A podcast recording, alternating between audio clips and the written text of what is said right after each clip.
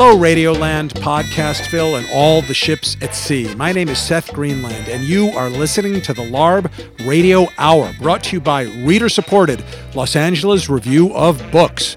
Today on our show, we talk to Linda Hervieux, author of Forgotten, the untold story of D Day's black heroes at home and at war. We talk about the new O.J. Simpson miniseries on FX, and Laurie Winer will rule once and for all on his guilt or innocence. Laurie, want to give us a preview? Johnnie Cochran did it. Joining me are my usual co hosts, the Professor Tom Lutz. Hello, Tom. Hey, you know that thing where radio people always say, I'm Tom Brokaw? Of course, radio people don't say I'm Tom Brokaw. TV people say I'm Tom Brokaw. But that you do say I'm Seth Greenland. I never say I'm Tom Lutz. You never say it. No, we don't have to do that because that's his role. That, that's Okay. what he does. All right. I'm Tom Lutz. You, you don't have to say that. I say, hello, Tom. And you say, I'm Tom Lutz. And I say, you know, I know because I said hello, Tom. And she's the fiction editor at LARB. She's writing a book on Oscar Hammerstein, which we all are awaiting with bated breath. Laurie Winer. I'm Tom Lutz. Stick around for the LARB Radio Hour. FX is airing a series based on the O.J. Simpson trial. Laurie, what is that called? The People versus O.J. Simpson. It's based on the Jeffrey Toobin book, Yeah, I think kind of based on it. The Run of His Life. Right. Uh, Jeffrey Toobin wrote about O.J. for The New Yorker. Uh, what do we think of the series? We've all been watching. They've aired half of it, I think. Laurie, I'm totally digging it. I uh, worked at the LA Times during this whole when the thing went down. In fact, my first day at the LA Times was the day of the Bronco chase, and the newsroom was just s- completely still in front of TVs. I've heard Laurie tell this story, and she says she thought she walked into the newsroom. She thought this is weird. This is Los Angeles. Everybody in the newsroom is watching TV instead of working. And you suddenly realized Yes, that I was watching history. We'd just gotten to town. We were like shopping for furniture at Wenty Brothers, you know, used furniture, and of course, the it was on the TV everywhere you went, and so you'd end up in conversations with people. And I remember uh, um, um, an African American man and his and his mother were shopping, and we ha- I had a little conversation with him about it, and he said, uh, "No, this is this is it's clearly not OJ that did this." He said, "This is this uh, a brother would have shot her." And uh, and this, these knives, this knife thing, this is it's definitely Colombians. And so it was a, a real introduction to kind of racial politics in LA and racial racial perceptions in LA, and and it was very clear that that uh, that people on the other side of the question of his guilt and innocence were as exactly as as uh, convinced of it as as as we were. So it I, it, I, it very early on I I learned to take a kind of multiple view of the possibilities. And to see it again, uh, and they- are being very faithful to all the major beats in the story, so that's fun to relive. But also to see it from the angle of 2016, which brings new insights, I think, um, is super fun. What are the new insights? Um, well, one is that uh, this is so obvious, but I didn't realize it at the time that the, the trial was a collision of two narratives of injustice in America. One, the battered woman, and two, the uh, battered black man battered by police. And those two narratives collide in this story. And of course, the men win. I mean, the men's narrative wins. Well, celebrity wins, and that's the and, thing. and money wins. And that's that's exactly right because what makes you, you I think you you summed up the, the the larger the meta narrative beautifully actually but what makes it so bizarre is that OJ was at the nexus of it because OJ was not a black man who had been abused by the police. OJ came to stand for uh, black men who'd suffered at the hands of law enforcement but in fact OJ barely identified with the black community. And and the person who made that happen was Johnnie Cochran, of course. And well, I tell you, the the main th- problem I have with the whole show is that I don't think any of the lawyers are represented as being as bright as they actually were. They were all much smarter than they're being. Well, let's talk about Johnnie Cochran for a minute, and we should say the actor who plays him is a guy called Courtney Vance, who's doing such a good job. Great actor. He's he's just terrific. Why do you feel that he's not represented as as smart as he was? I think the portrayal of Cochran is is pretty laudatory. Actually, I do too. It's pretty laudatory, but he's you know he's slow on the on the uptake, and he you know sometimes his wife has to point some things out to him about how he should go, and you know the the real Johnnie Cochran, who you you know you felt like you had gotten to know by the end of that trial, was a much more confident and fluid and um, Courtney Vance's Johnnie Cochran is good, but he's not great. I think it's working well. But while we're on the subject of the performances, uh, Laurie, Travolta as Robert Shapiro. I am tremendously enjoying this performance. A, because I think Travolta is tremendously enjoying it. And B, because. yes, that's clear.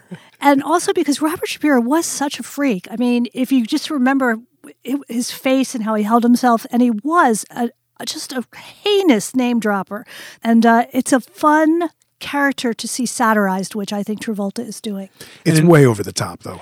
It's it's a baroque performance. Yeah but but very entertaining. Yeah, I, absolutely. I, I, like it against my better judgment. I think, in in many ways, the the heart and soul of one half of this miniseries is Sarah Paulson's performance as Marcia Clark. Laurie. Well, you know, I, I think that, that Marcia Clark and Johnnie Clark Cochran emerge as the two kind of Greek tragedy figures in this story. Uh, uh, Cochran because he sold his soul, in my opinion, and Marcia Clark because she uh, obviously, the, you know, the the series underlines this again and again. She um, underestimates the the difficulty of her job and the and and as we were all surprised i think i mean i remember being very surprised that so many people thought oj was innocent when it was so obvious i thought that he was guilty um, and she was very surprised by that too and she made multiple mistakes um, now, just this past week, a knife turned up. Unbelievable. Uh, uh yeah, un- unbelievable is the word that that someone had given a cop years ago that for some inexplicable reason this cop did not turn in. Uh, the knife was found on the property when they were razing OJ's house on Rockingham. What do you guys make of this? Well, first of all, I don't think it's inexplicable because if the guy was trying to protect the police, right, then he would not have turned in the knife. Is and, that what he is that what he said? well, apparently they hmm. kind of all stick together, right? The the guy who found it gave it to a policeman who kept it for all these years.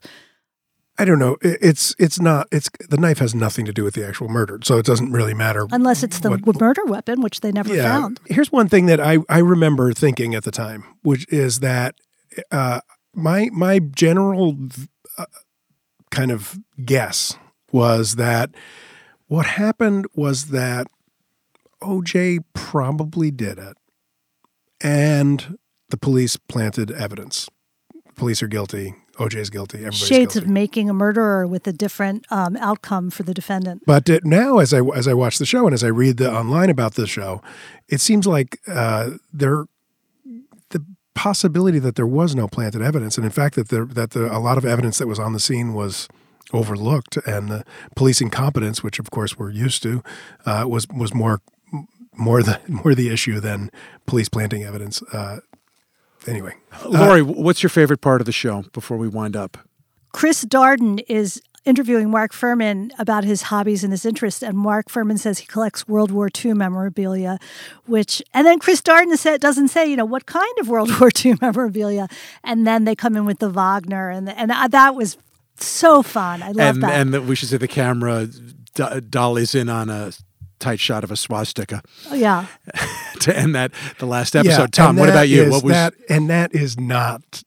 There's no evidence that he's got Nazi paraphernalia in his house, right? There's no. Are you sure? Did you look yeah, it up? Yeah, the, yeah. It's just. And not, Tom, your favorite part of the series? That's just made up, as far as anybody knows.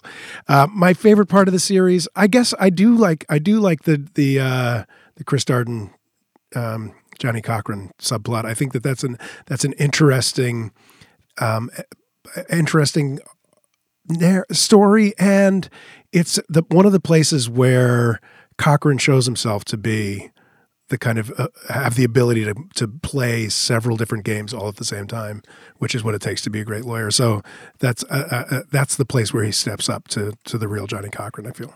For me, it was Connie Britton's portrayal of Faye Resnick. Fantastic. So fun. Indelible. yeah. The OJ series, it's on FX. We all like it. We'll be watching the rest of it. Check it out. Does it bother anybody that Cuba Gooding does not look at all like. I know a lot of people say that. I think he's doing a good job of the internal OJ, though, so he, it doesn't bother me. He's evoking the, the, tr- the agony of OJ. He's, okay. he's evoking the inside of OJ that we never saw right? I mean, OJ OJ's agony was always a kind of almost Thorazined. Um, we projected it on him. I yeah, think. Yeah. I, I, think Cuba Gooding's doing a. Is it? It's Cuba Gooding. I think. Right? Is it? I believe so. Cuba. He's doing an excellent job. Do you want to hear about the Nazi memorabilia? Yes. Okay, I found it. Just give me a second. Okay. Well, it says here that he that Johnnie Cochran told the San Francisco Chronicle Darden also knew that Fuhrman was a bad guy. He knew he collected Nazi memorabilia. He knew his past record. I went over to him at the trial because I had respect for him, and I said, "Don't, as a black man, take Fuhrman as a witness. You'll be used." So, so that that is portrayed in the in the series, and apparently, maybe he did have Nazi memorabilia. How old was Johnnie Cochran when he died? He was in his sixties. He was young. Yeah. He died ten years after the verdict. Right uh, at 60 something of a, you know, exploded conscience. That's good. This is Seth Greenland. I'm here with Tom Lutz and Laurie Winer. You're listening to the LARB Radio Hour, 90.7 KPFK FM.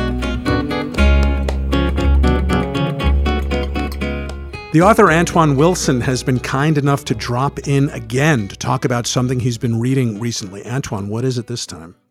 Um, this time it's the collected stories of Guy de Maupassant, also known as Guy de Maupassant, or however you want to pronounce that's it. in New Jersey. That's what we called him. Good. You talked about him a lot on yeah, the streets absolutely. of uh, New Jersey. Cedar Grove.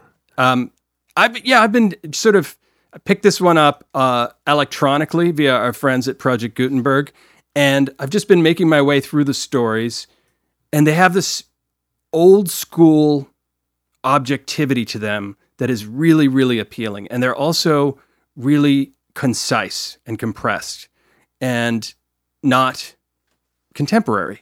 But they, I feel like they're they're they're exciting in a way that that could inform fiction moving forward. And I feel like, in a sense, it's like somebody took Flaubert and just squeezed him and squeezed him and squeezed him until there was there was almost nothing left. Do you think concision is something we don't get enough of in literature? I guess it depends who you're who you're reading. These days are there are a number of books that are sort of collagey and have these little tiny snippets with white space in between. And if they're written well, we get a lot of that that concision. The fun thing about Maupassant is the concision isn't with white space in between. It's just moving sort of from one scene to the next or one moment to the next. Did you read um, Diary of a Madman? That one the it's a uh, short um, I just it very much impressed me when I was like 16, and it's really stayed with me. But it's a guy who starts out by killing a little bird one day, and then he he just progressively he becomes a murderer, and it's his diary. Uh, I, no, I haven't gotten there yet. Anyway, it's yeah. it's it's really fun. and, and he only he died at the age of 42, right? He was a he, he was a he didn't have a very long career. No, short story writers don't. Oh, is that right? They all die young. So often, yeah, yeah. yeah. Novelists live longer. Ah, interesting. But I'm, yeah. Is there a relation? You think? It's just, yeah. Maybe it's because they finish more. concision kills. Yeah, concision kills. I think we've established that. Antoine, thanks for coming in again. My pleasure. Anytime I'm in the neighborhood. This is Seth Greenland. I'm here with Tom Lutz and Laurie Winer. You're listening to the LARB Radio Hour, 90.7 KPFK FM. Linda Hervieux is with us. She's written a book called Forgotten The Untold Story of D Day's Black Heroes at Home and at War. Linda, welcome to the LARB Radio Hour. Thank you for having me. The obvious question is how did you come upon this story? Well, I live in France, and for the big 65th anniversary of D Day celebration in June 2009, the French government was pulling out all the stops because they didn't think that there would still be veterans left with us for the 70th anniversary. Mm-hmm. So they invited world leaders. Um, the Obamas came to the American Cemetery in Normandy, and they chose one American to honor named William Garfield Dabney from Roanoke, Virginia. And uh, on June 5th, the day before the big ceremony, he got the Legion of Honor medal at Invalides, the French temple to all things military. And I wrote about him for the New York Daily News. Lots of other newspapers wrote about him. And um, after that, I just, the story was so interesting all black battalion flying strange balloons that I wanted to know more about it. So balloons being the key word here. What what exactly did these guys do? What were they where were they from as a unit and what were they tasked with doing? So, the 320th Barrage Balloon Battalion was the only African American combat unit um, to land at D Day. There were other black units that landed later in the day in the usual labor and service battalions that uh, soldiers of color were relegated to doing. These men landed early, they landed with the infantry.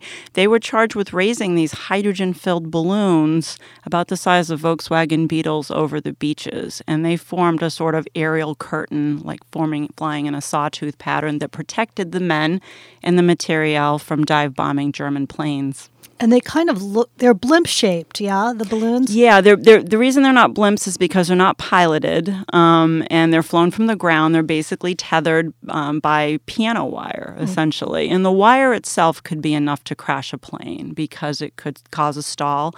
Pilots were terrified of them. Imagine these balloons flying in the clouds. Pilots don't know that they're there.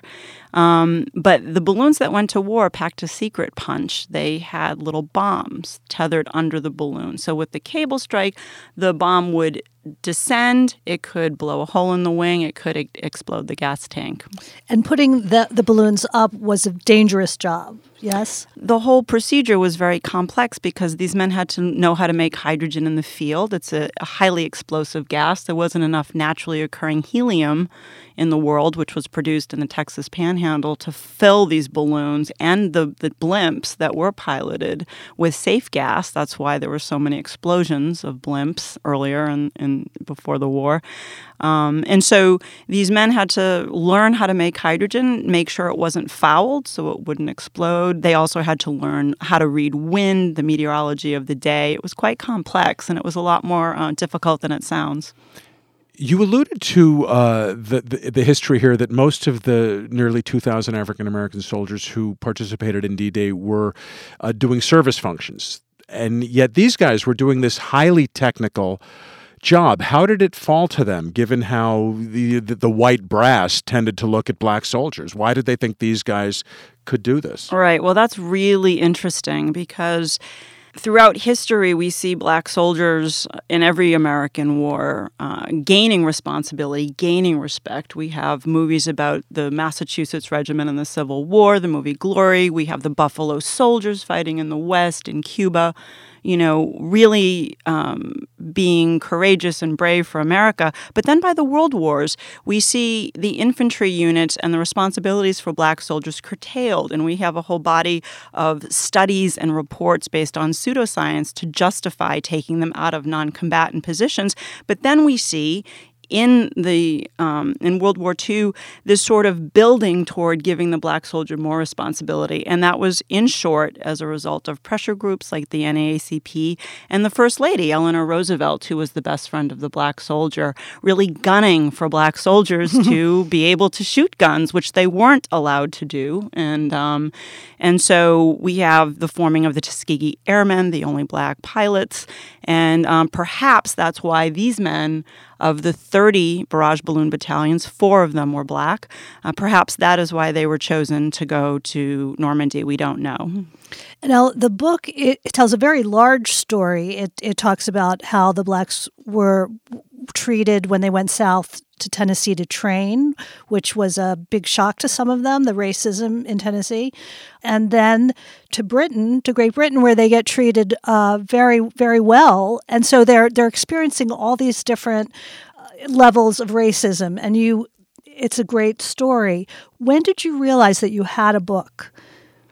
Well, it took a couple years of research to see what we had. And even when I sold the book proposal in June of 2013, I didn't know what the Britain chapter was going to be. And that for me was absolutely fascinating. The research, I did a lot of research in Britain. And um, the idea that these men who trained in this battalion, who trained for seven months, but they were among tens of thousands of African Americans, I believe 150,000 altogether, uh, that trained in Great Britain before, during the war. And they experienced a freedom they had never known. They were treated as Americans first. It was a spark of light, said Arthur Guest from South Carolina. But it wasn't just Britain, it was everywhere outside this country. It was even in occupied Germany for the black troops who went there. Now, 10 years after D Day, the civil rights movement was beginning. What were the ways in which the experiences of these men, if, if, any, fed into the civil rights movement? Yeah, the, the experience of these men abroad outside their own country was epic. I mean, it really can't be overemphasized. It was these experiences discovering that race hatred was not a natural state of affairs, that there were actually white people who did not look upon them as second class citizens. Um, even for the Northern soldiers who weren't enmeshed in Jim Crow legal segregation you know, when they went to Britain, when they left their, their country, they, they really saw a different way of living. And then when they came back, you know, essentially they, they weren't going to take it anymore. And of course, there's an earlier version of this that happens in World War One, right? When black soldiers and black people supporting the military ended up finding the same thing in Europe and coming home. And some people credit the Harlem Renaissance to that experience. Right, and and also the um, the black soldiers who went back to their southern rural communities in uniform paid a heavy price for that. Yes. There was uh, lynchings and riots, and it was the the Red Summer of 1919. And to do this book, you interviewed a number of people who are from the battalion, right? The number yes. number were, are still alive. I was able to find twelve in the families of of some others. And did they kind of agree on on how things went down and how things seemed and how did they have the same experience, or were they, did they vary quite a bit? They all agree on how wonderful it was being in Britain, even despite the privations of war. You know, the it was uh, it was it was not a time that a lot of white GIs enjoyed uh, being there after the first initial glow.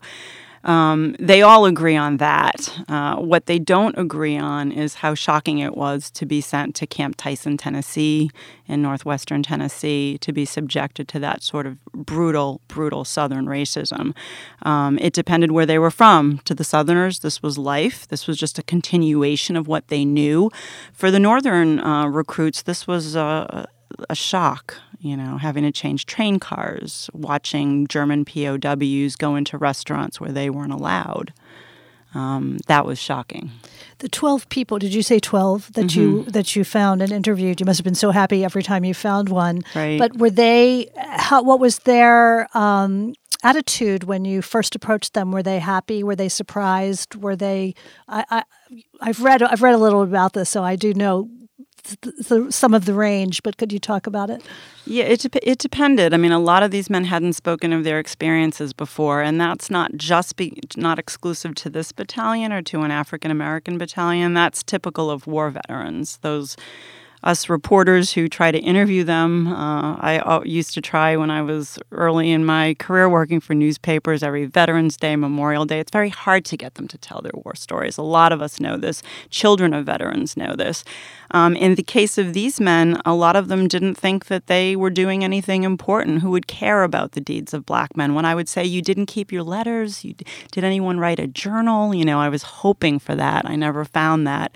I only found letters extensive letters, helpful letters from one soldier, the one from Atlantic City, New Jersey, who I lead the book with. War and race are two distinct and gigantic subjects. Uh, did you, as a writer, ever have any? Uh, had you had you ever written about war prior to this? No, not or, at, not at all. I'm the last person in the world to write about war or or race. No, no, no. I mean, I, well, race as it I mean, I, for, for, years I covered the criminal justice mm-hmm. system for newspapers. Uh, I worked at the New York Daily News as uh, on the Metro desk. I mean, so race is always a backstory to what you do. But no, I've never focused on race. I've never focused on military history. So for me, this was a six-year, you know, learning experience, basically. Do you see a way that you might be able to use it again? Because again, they're, they're, they're both inexhaustible as subjects. I don't know. You know, it's it's is it a good idea for me to be writing about race in America, or is that something that should be left to somebody who's an expert? I did, don't know. Did you feel odd at all as a white woman writing about black men at war? I didn't because as a reporter, you just report out your subject. And they opened up to me, and I just did my research. I read countless, you know, scores of oral histories with black soldiers um, all endnoted and have about a thousand endnotes in this book. And I hope that it's well researched enough for people who are interested either in sort of the evolution of wartime race issues in America or the military history that concerns this particular area of, um, of the Army. Now, have you sold the the uh, film rights to this? We have not because it, it's, it's. But I have a guy you can call if you if you want to buy them. I yeah, have, okay. I, I, I, have an agent you can be in touch with. Terrific. I mean, because it's such a cinematic. Uh, it's an image the, the the balloons flying and downing planes like uh, uh the you know come some weird cross between a child's toy and a and a and a and a great modern, super modern technology and a steampunkish modality. Everything everything about it is uh, is odd and fascinating. What a lot of people in Hollywood have said is nobody will make another D Day movie, that Saving Private Ryan is the last one, which is, of course, a shame, you know, because there are no black men in that movie. Well, it's a mm-hmm. shame, but it's also not true. I mean, every time that's Hollywood perceived wisdom, I mean, remember what they told David O. Selznick before he made Gone with the Wind. You know, it's no way that a Civil War movie could succeed. I mean, all of those things are just rules to be broken. The movie is these guys in Britain. They don't have to get to France. That's the movie. Yeah. Starting them in Atlantic City, taking them to Britain. Do you remember a film Richard Gere did about 30 years ago called Yanks? Yes. It was it was American soldiers, all of whom were white, in Britain, and how they experienced the war uh, away from home in a small English town. But there's a terrific movie with these African American soldiers in England in 1944. I think so too. You need and, to call and, your agent. And D Day is just under the uh, the closing credits. They end when they leave. The movie ends when they leave. Yeah. go you don't, you channel. Don't, yeah, you don't even need to land on the beaches to tell the story of these men. You know. It's an incredible contribution to the to the field. So congratulations. Well, thank you. I really appreciate that.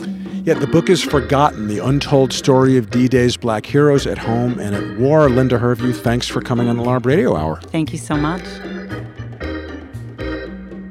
Thanks to our producer and moral conscience, Jerry Gorin, our crack production assistant, Ernesto Orellano, our spiritual advisor, Aviva de Kornfeld, we couldn't do the show without the generosity of the Goldhirsh Foundation, and this is the point in the festivities where we thank them. Find us on the web at www.lareviewofbooks.org. Download us on iTunes. Follow us on Twitter. Tom, Laurie, I am all on Twitter. For Tom Lutz and Laurie Winer, this is Seth Greenland. Thanks for listening. Tune in next week.